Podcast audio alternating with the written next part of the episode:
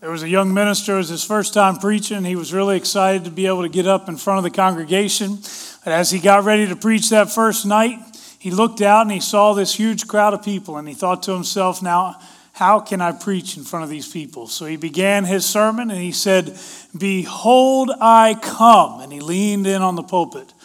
But he froze and he couldn't go any further. So he stopped and he stepped back just a little bit and gathered himself and he Behold, I come. And again, he froze up. The third time, when he went to do it, he leaned into the pulpit just a little too hard and fell forward into the front row of the, of the church. And of course, as he fell forward, he began to apologize. And the lady in the front row said, It's all right, you warned me three times. I should have seen it coming. I just wanted to share that. I am so glad to see people in the front row. Uh, what a blessing to have folks up here this morning. And uh, this is a special service for us. Not only is this the last Sunday before Christmas as we celebrate the birth of Christ, the coming of our Messiah, but it's also a time where we're going to celebrate baptism a little bit later in the service. And it is a blessing to be able to share that with you today.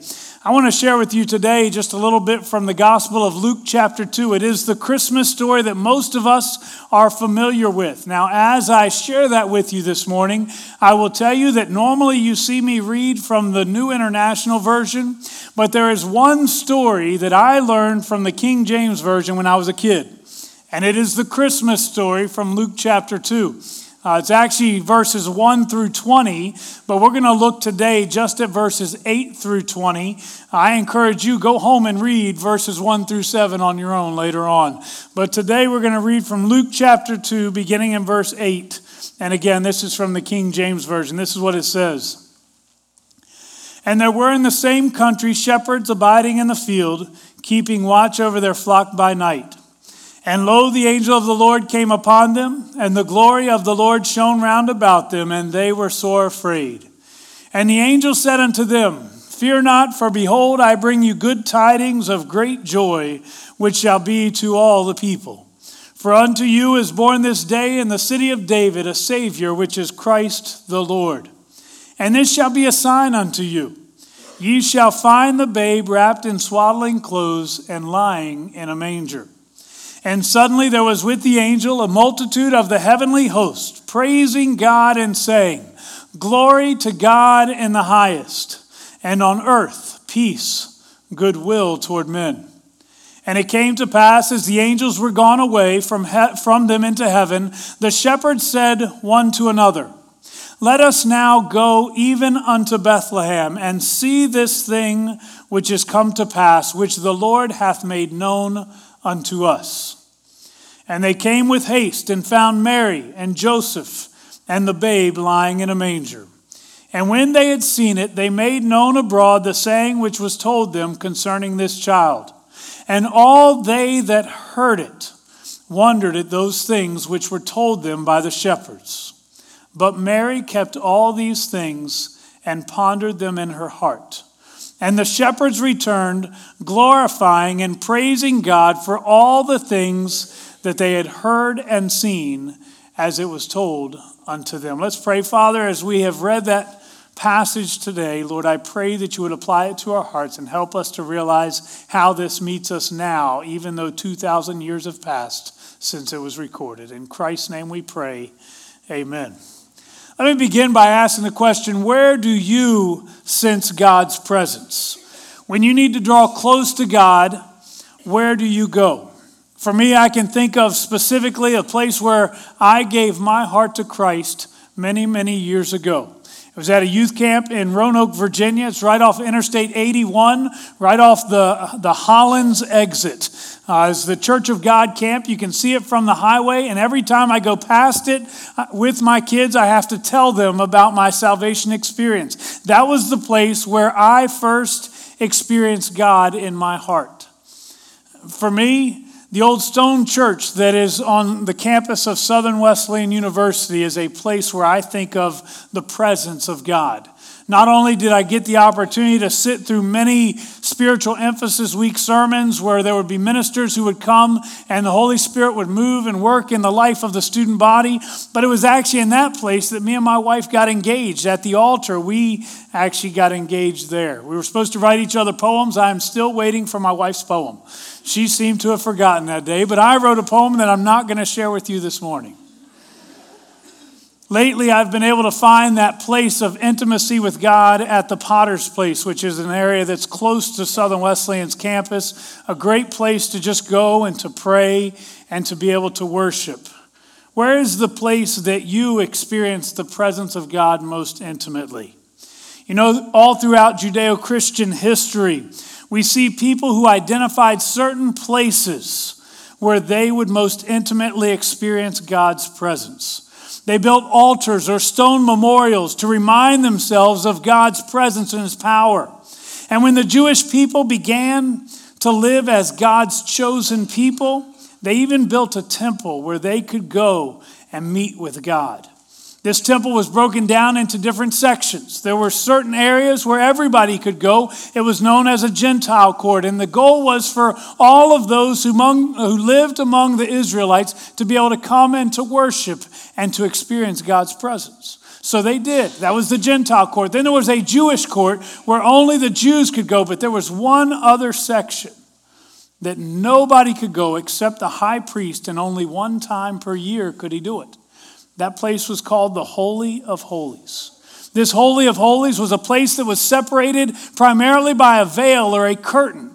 And on that one particular day, the high priest would go into the Holy of Holies and he would experience the presence of God in a very intimate way.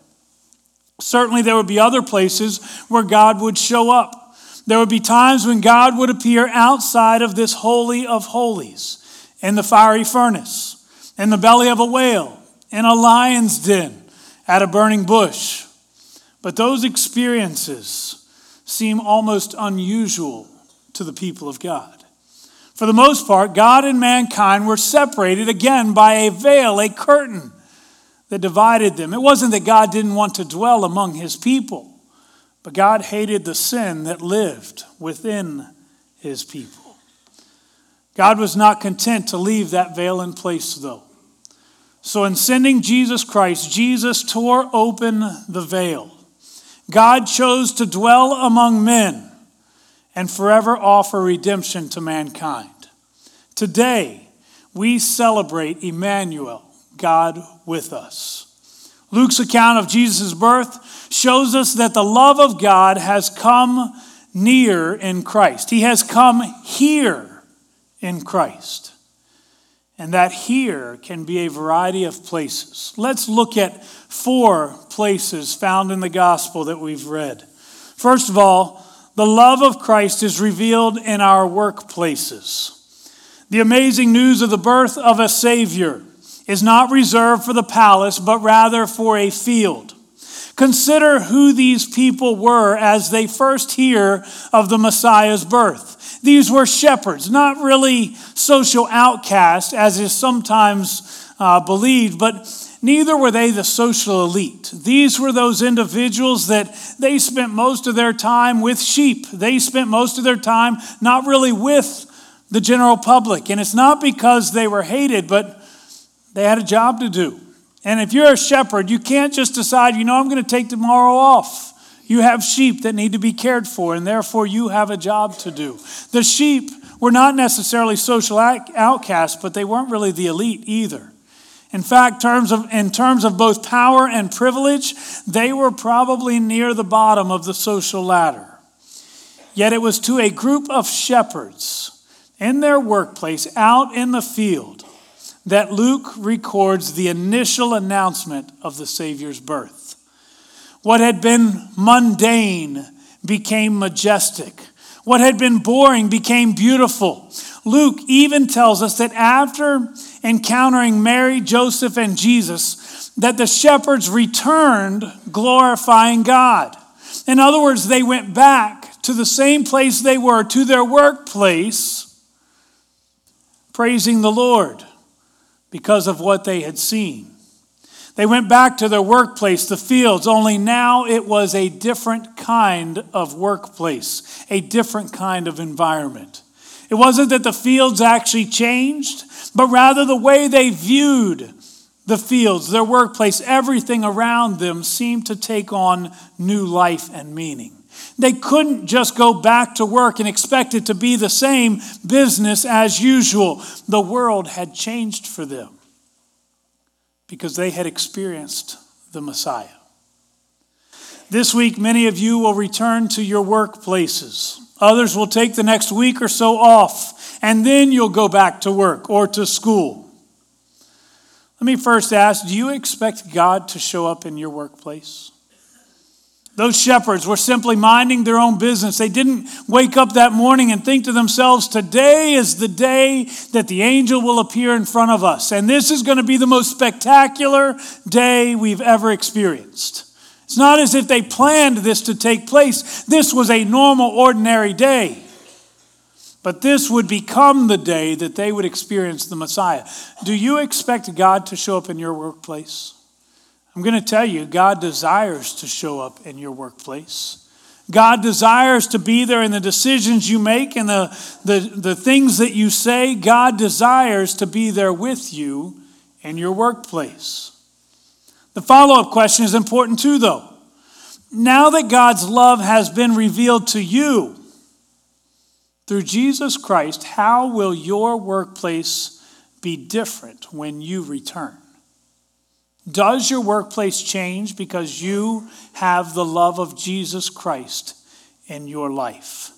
I'm not talking about brighter bulbs. I'm not talking about better decorations. I'm talking about your perspective and your attitude regarding work. The love of Christ ought to redefine your workplace. The second place that we see the love of Christ is in the home. We actually see it here as a manger. It has become commonplace to believe that Mary and Joseph were somehow shoved off to some barn, that some heartless innkeeper didn't want to displace anybody, make anyone else uncomfortable. So instead of squeezing a pregnant woman and her husband into a hotel, he just stuck them out in the barn. More likely is that Mary and Joseph had sought lodging not at a hotel but rather at a family's home. See, the whole reason they were going to Bethlehem was to be registered, to be counted. There was a census that was taken. And the reason they had to go to Bethlehem was because this was where Joseph's family was actually from. He was of the house and the lineage of David, and he was to go to Bethlehem. That means that it is likely that there was family living in Bethlehem. Bethlehem was not a large city, it was a very small city, and as a small city, it is unlikely that there was an inn, so to speak. So, more than likely, what happened was Joseph knocked on the door of his relatives. I will tell you, there was probably some poor planning. They probably didn't think through where we're going to stay when we get there. But for whatever reason, they get there and nobody has room for them. By the way, the term that is translated as inn in Luke chapter 22, verse 11, is also translated as guest room. There was no room for them, not just in the inn, but in the guest room.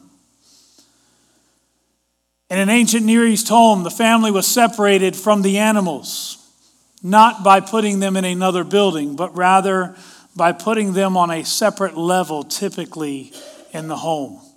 It seems that the house where Mary and Joseph slept was already full with family, and Mary and Joseph received the lowest accommodation because it was all that was left. The point is not that there was a heartless innkeeper or an insensitive family member, it is that the home was overcrowded. Regardless, this is not a conventional birth. Its very lack of convention is what makes a sign for the shepherds. Perhaps it remains a sign for us. The unconventional king is still coming to unconventional homes. Have you ever thought about what the perfect home looks like? Do you have a dream house? Probably not. I can remember when our church in Pennsylvania first hired a youth pastor. We were so excited, we hired an individual. His name is Heath Mulliken. Uh, many of you know him. He is a pastor here in the area. He and I have been good friends since college, and he came and was my youth pastor for about a year. I'm very grateful for our time. The time came for him to come, and we were so excited about him coming, but we didn't have a parsonage. So we didn't really know where to put him. So what do you do? Heath, why don't you and your family come and live at our house? Now, back then, we only had, it was me, Linda, Andrew, and Alyssa. So there's only four of us at the time. Michael wasn't yet born. We had a four bedroom house. There's plenty of room to be able to get everybody in. One bathroom, that's the other downside to it. But uh, so Heath comes with his wife, his three children, and his sister in law our house became overcrowded very, very quickly. In fact, I don't understand. We told them they could stay as long as they want. In about a month, they found a place to live. I'm not exactly sure why. The point was, it was overcrowded, but in the midst of all the overcrowding, God was still there.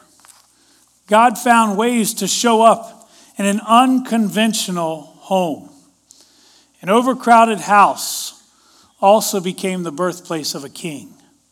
All the faults and failures of your home, its location, its atmosphere, its debt, its stress, they do not exclude it from being the home of a king. In fact, I would suggest that God desperately desires to be actively present in your home. It breaks my heart to see so many families that are in crisis today. And for every family that we know is struggling, there are likely more that nobody knows anything about. Husbands and wives are so alienated from one another. They've been selfish. They've betrayed each other. They've simply grown complacent. The marriage has become something less than what both the husband and wife dreamed. But regardless of where your home or your marriage is today, I want you to know that God desires to enter your household. And although it may seem impossible, I believe that God can bring healing and forgiveness and restoration and hope back to the home.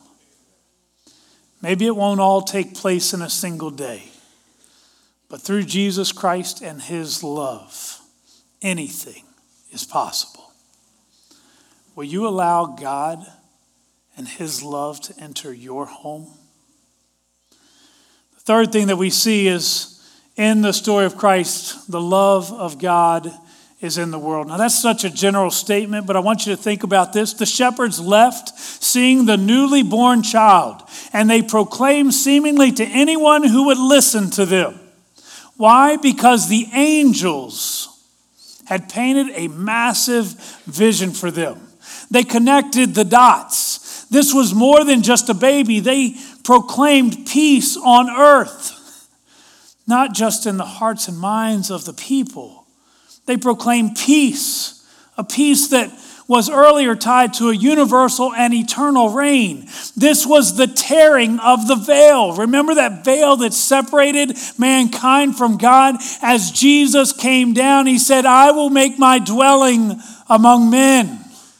He tore the veil, making it possible for us to enter into the presence of a holy God, not in conflict, but in peace. The testimony of the shepherds resulted in amazement of their many hearers. It was not Caesar who would bring peace, it was God in the birth of Jesus Christ. The fields would take on new meaning in the birth of Jesus. The home where Jesus was born forces our homes to take on new meaning. And the angel's words merely expand the truth that the presence of God's love in this world knows no boundaries. Paul captured the longing for the presence of God across the world. In Romans 8, he said that creation itself longs for redemption. The message of redemption and peace knows no boundary. I wonder, how does your view of the world change as you realize how much God longs to redeem that world. I know. Peace in our world seems almost like a joke. Whether it's terrorism in the United States or senseless murder across the world, peace seems impossible.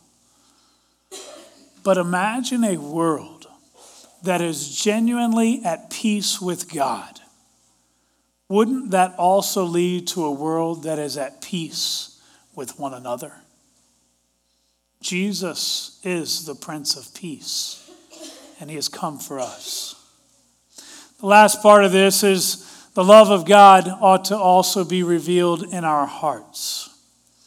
There's one more place as we look here in this heart, this human heart is a place that Mary somewhat understood. Luke tells us that Mary, unlike the shepherds, was quiet and she pondered all these things in her heart. She mulled the events over, turning them over and over again in her mind, mixing them together, shaping the narrative of her life.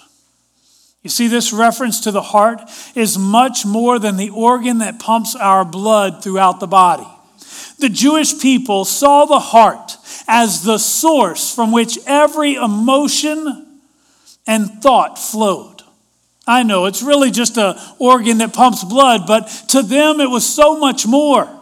It was symbolically the source of a person's being. Well, how does it change us when we genuinely take God's love story, pondering these things in our heart. I read a story this week that illustrates this.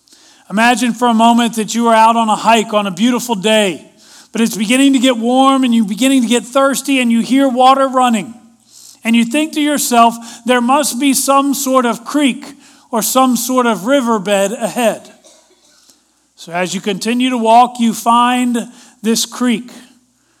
But to your disappointment, you also find that it's filthy.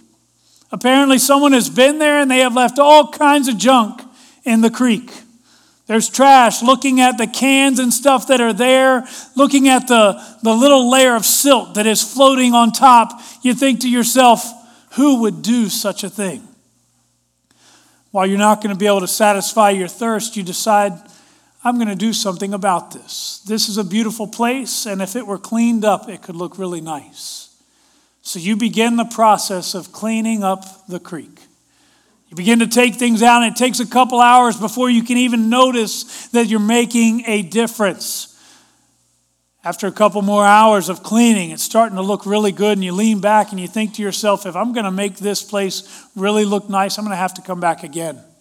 Maybe tomorrow, maybe even the next day but I'll get this place looking nice. So you go home. You come back the next day and you're filled with nothing but disappointment. It appears that after you left, someone went back through and they made it just as filthy as it was the night before.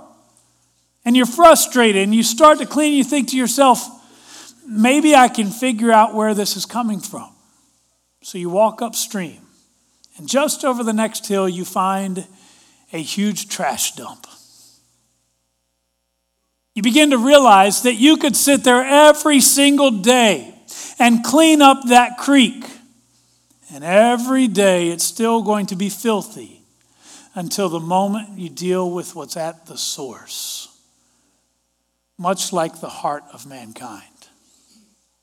You see, the reality is, many of us have allowed so much junk within our lives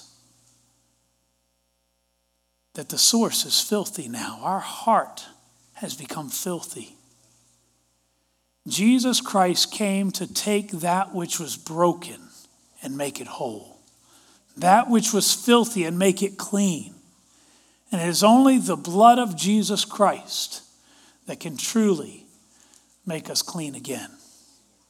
The source, our hearts, needs to be washed in the blood of Jesus Christ and then all the other stuff, it'll fix itself.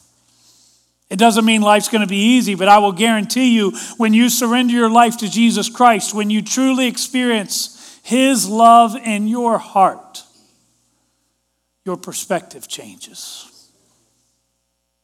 I want you to understand today that this Christmas story is so much more than just a story. It is God revealing His love to you. He shows up in your workplaces, He desires to. He shows up in your homes, He desires to. He shows up in the world. When we look at all the brokenness in our world, we need Him to show up. But it has to begin with Him showing up in your heart. I'm going to ask you, if you would, just bow your heads with me for a moment. Father, as we come before you, Lord, we recognize that you are the only one that can make things right in us. Lord, you have displayed your love to us in so many different ways. And you continually show up and you take care of needs in our lives and you meet us where we are in all the brokenness, all the ways that we know we've blown it, we know we've failed you, yet you still love us. And to us, that is almost incomprehensible. But Lord, we come before you today and we ask you to show up in us. Lord, we want to see you in the workplace, we want to see you in the home. But more than anything, right now, we need you in us.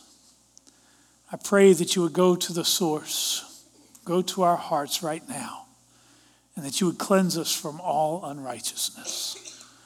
Lord, give us a heart for you. And then, Lord, as you cleanse us, I pray that you would use us in such a mighty way that nobody could take credit for it except to say that you are the one who is doing a work in us. So that all of a sudden our workplaces would be transformed, our homes would be transformed, our world would be transformed.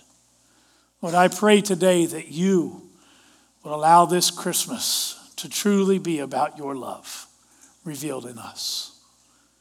In Christ's name we pray. Amen. At this time, what we're going to do is we're going to do a little bit of a shift. And first of all, uh, I want you guys to know this is a great privilege for us. If you are going to be a part of the baptism stuff, now would be the time for you guys to go get prepared or do whatever y'all need to do. Uh, there are actually uh, the children are going to come over from the uh, uh the children's ministry. Uh, part of that is because of the fact that there are uh, we have one child who is going to be baptized this morning, and then we also have an adult who's going to be baptized. It is a privilege for us to be able to baptize, to celebrate the work that God has done in individuals' lives. Uh, some would say, well, what is the purpose of baptism? Why do we do this sort of thing? And I want to be able to share with you just a glimpse of what baptism is about. We read this past Wednesday night in Acts, uh, I believe it's in chapter 9, where you have the story of uh, Philip who had gone to Samaria. Uh, Philip was there preaching. He was doing great things. And all of a sudden, the Lord sends him out on a desert road that seems so unusual. I mean, he had all these people in Samaria. Why would God be sending him out there? And really, what was taking place was God was sending him out to the desert road to be with one particular man. He is known as the Ethiopian eunuch. And as he is riding down the road in his chariot, Philip walks up and he hears him reading from the scrolls. And he says, Do you understand what you're reading? And he's reading a passage from Isaiah. And of course, the Ethiopian eunuch says, Well, how can anybody understand this?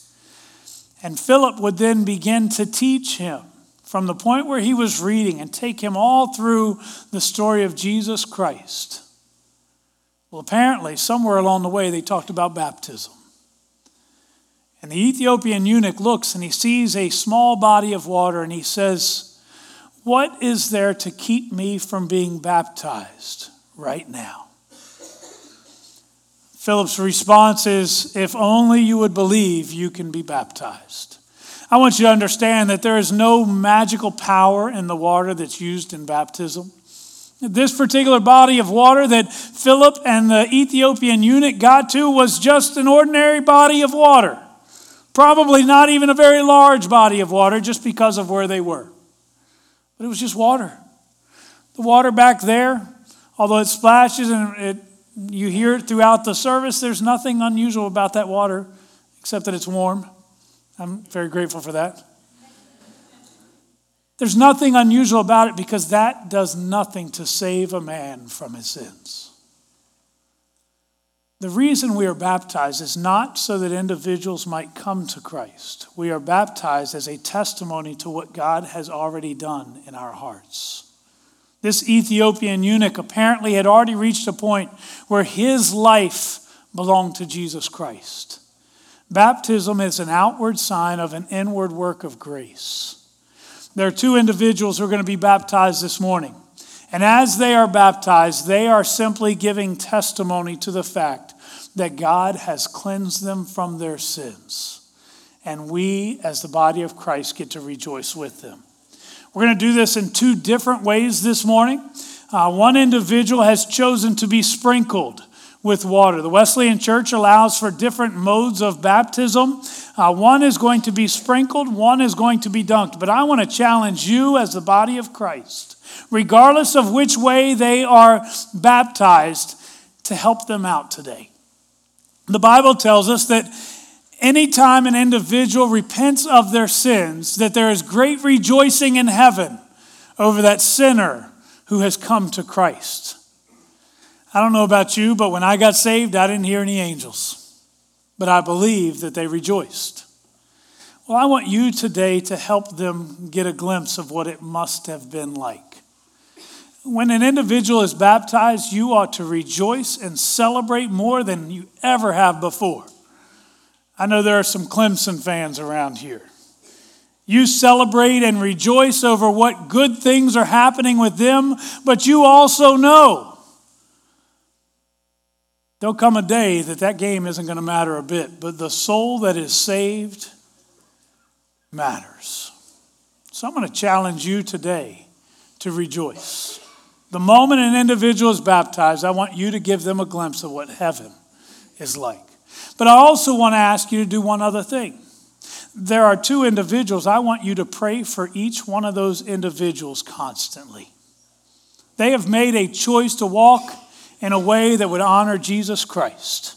They have made a choice to respond to His grace, to embrace it, and to now walk as children of God, but they need to know that they are not alone.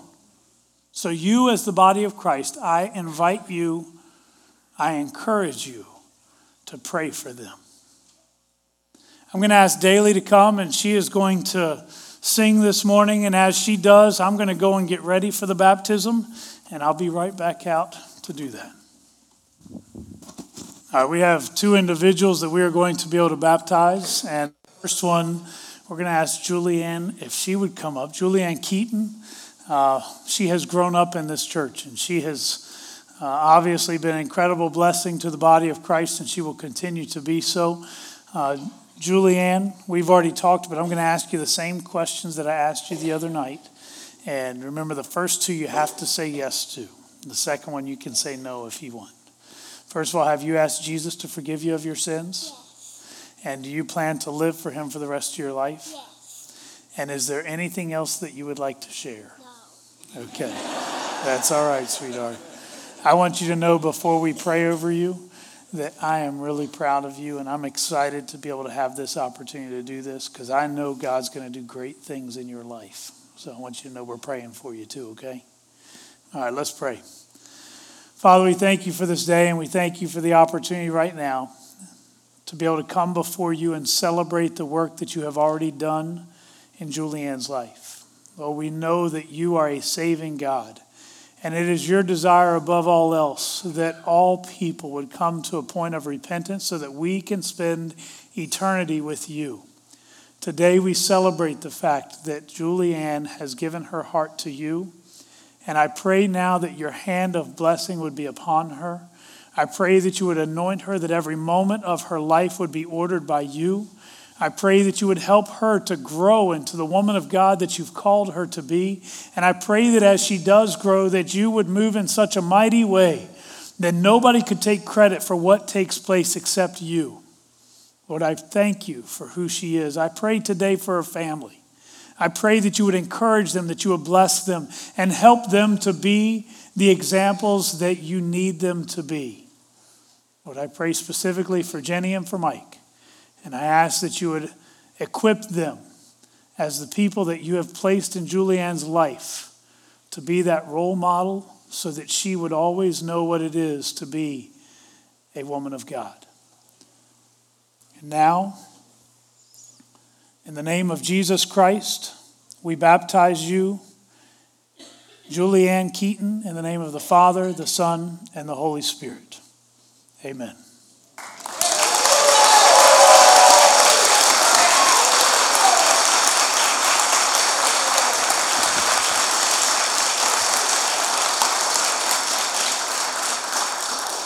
A little wet, isn't it? Sorry.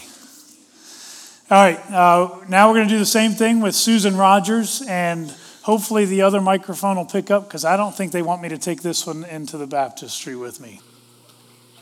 Now, many of you know Susan Rogers as well. She has been a part of the church for a very long time, and she has been a blessing to so many folks over the years, and uh, we are so grateful to be able to be a part of this as well.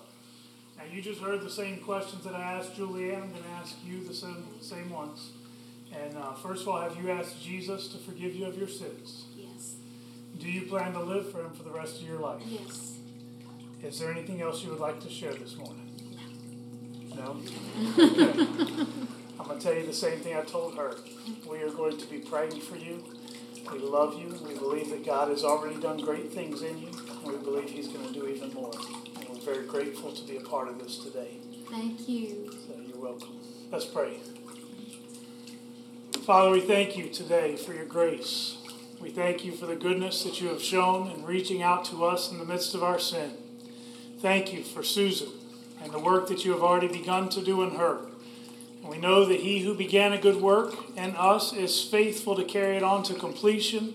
So we pray that you would continue to do the cleansing and healing work in Susan's life, that she would be the woman of God you've called her to be. But we know today that it is only by your grace that we stand before you. And today we celebrate the fact that Susan can come boldly before your throne because of your grace. Lord, I pray today that you would fill her, that you would work in her in a mighty way. She has children and grandchildren that look up to her. Help her to live up to the example that you've called her to live up to. Lord, I pray that you would be honored every moment of her life in the way that she lives. Susan, you want to pinch your nose? Yeah. Susan Rogers, we now baptize you in the name of the Father, the Son, and the Holy Spirit.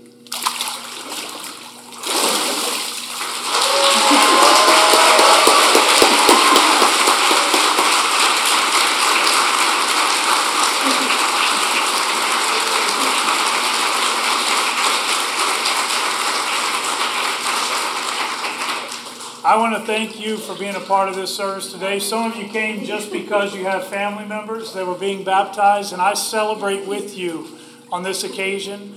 I want to encourage you, especially as you go through this next week, to remember that this season is all about Christ. Much like these baptisms, it's all about Christ. And I want to encourage you as well, if you don't have a church home, come back here next week. We would love to have you guys again. Thank you for being with us this morning. Go in peace with the blessing of Christ.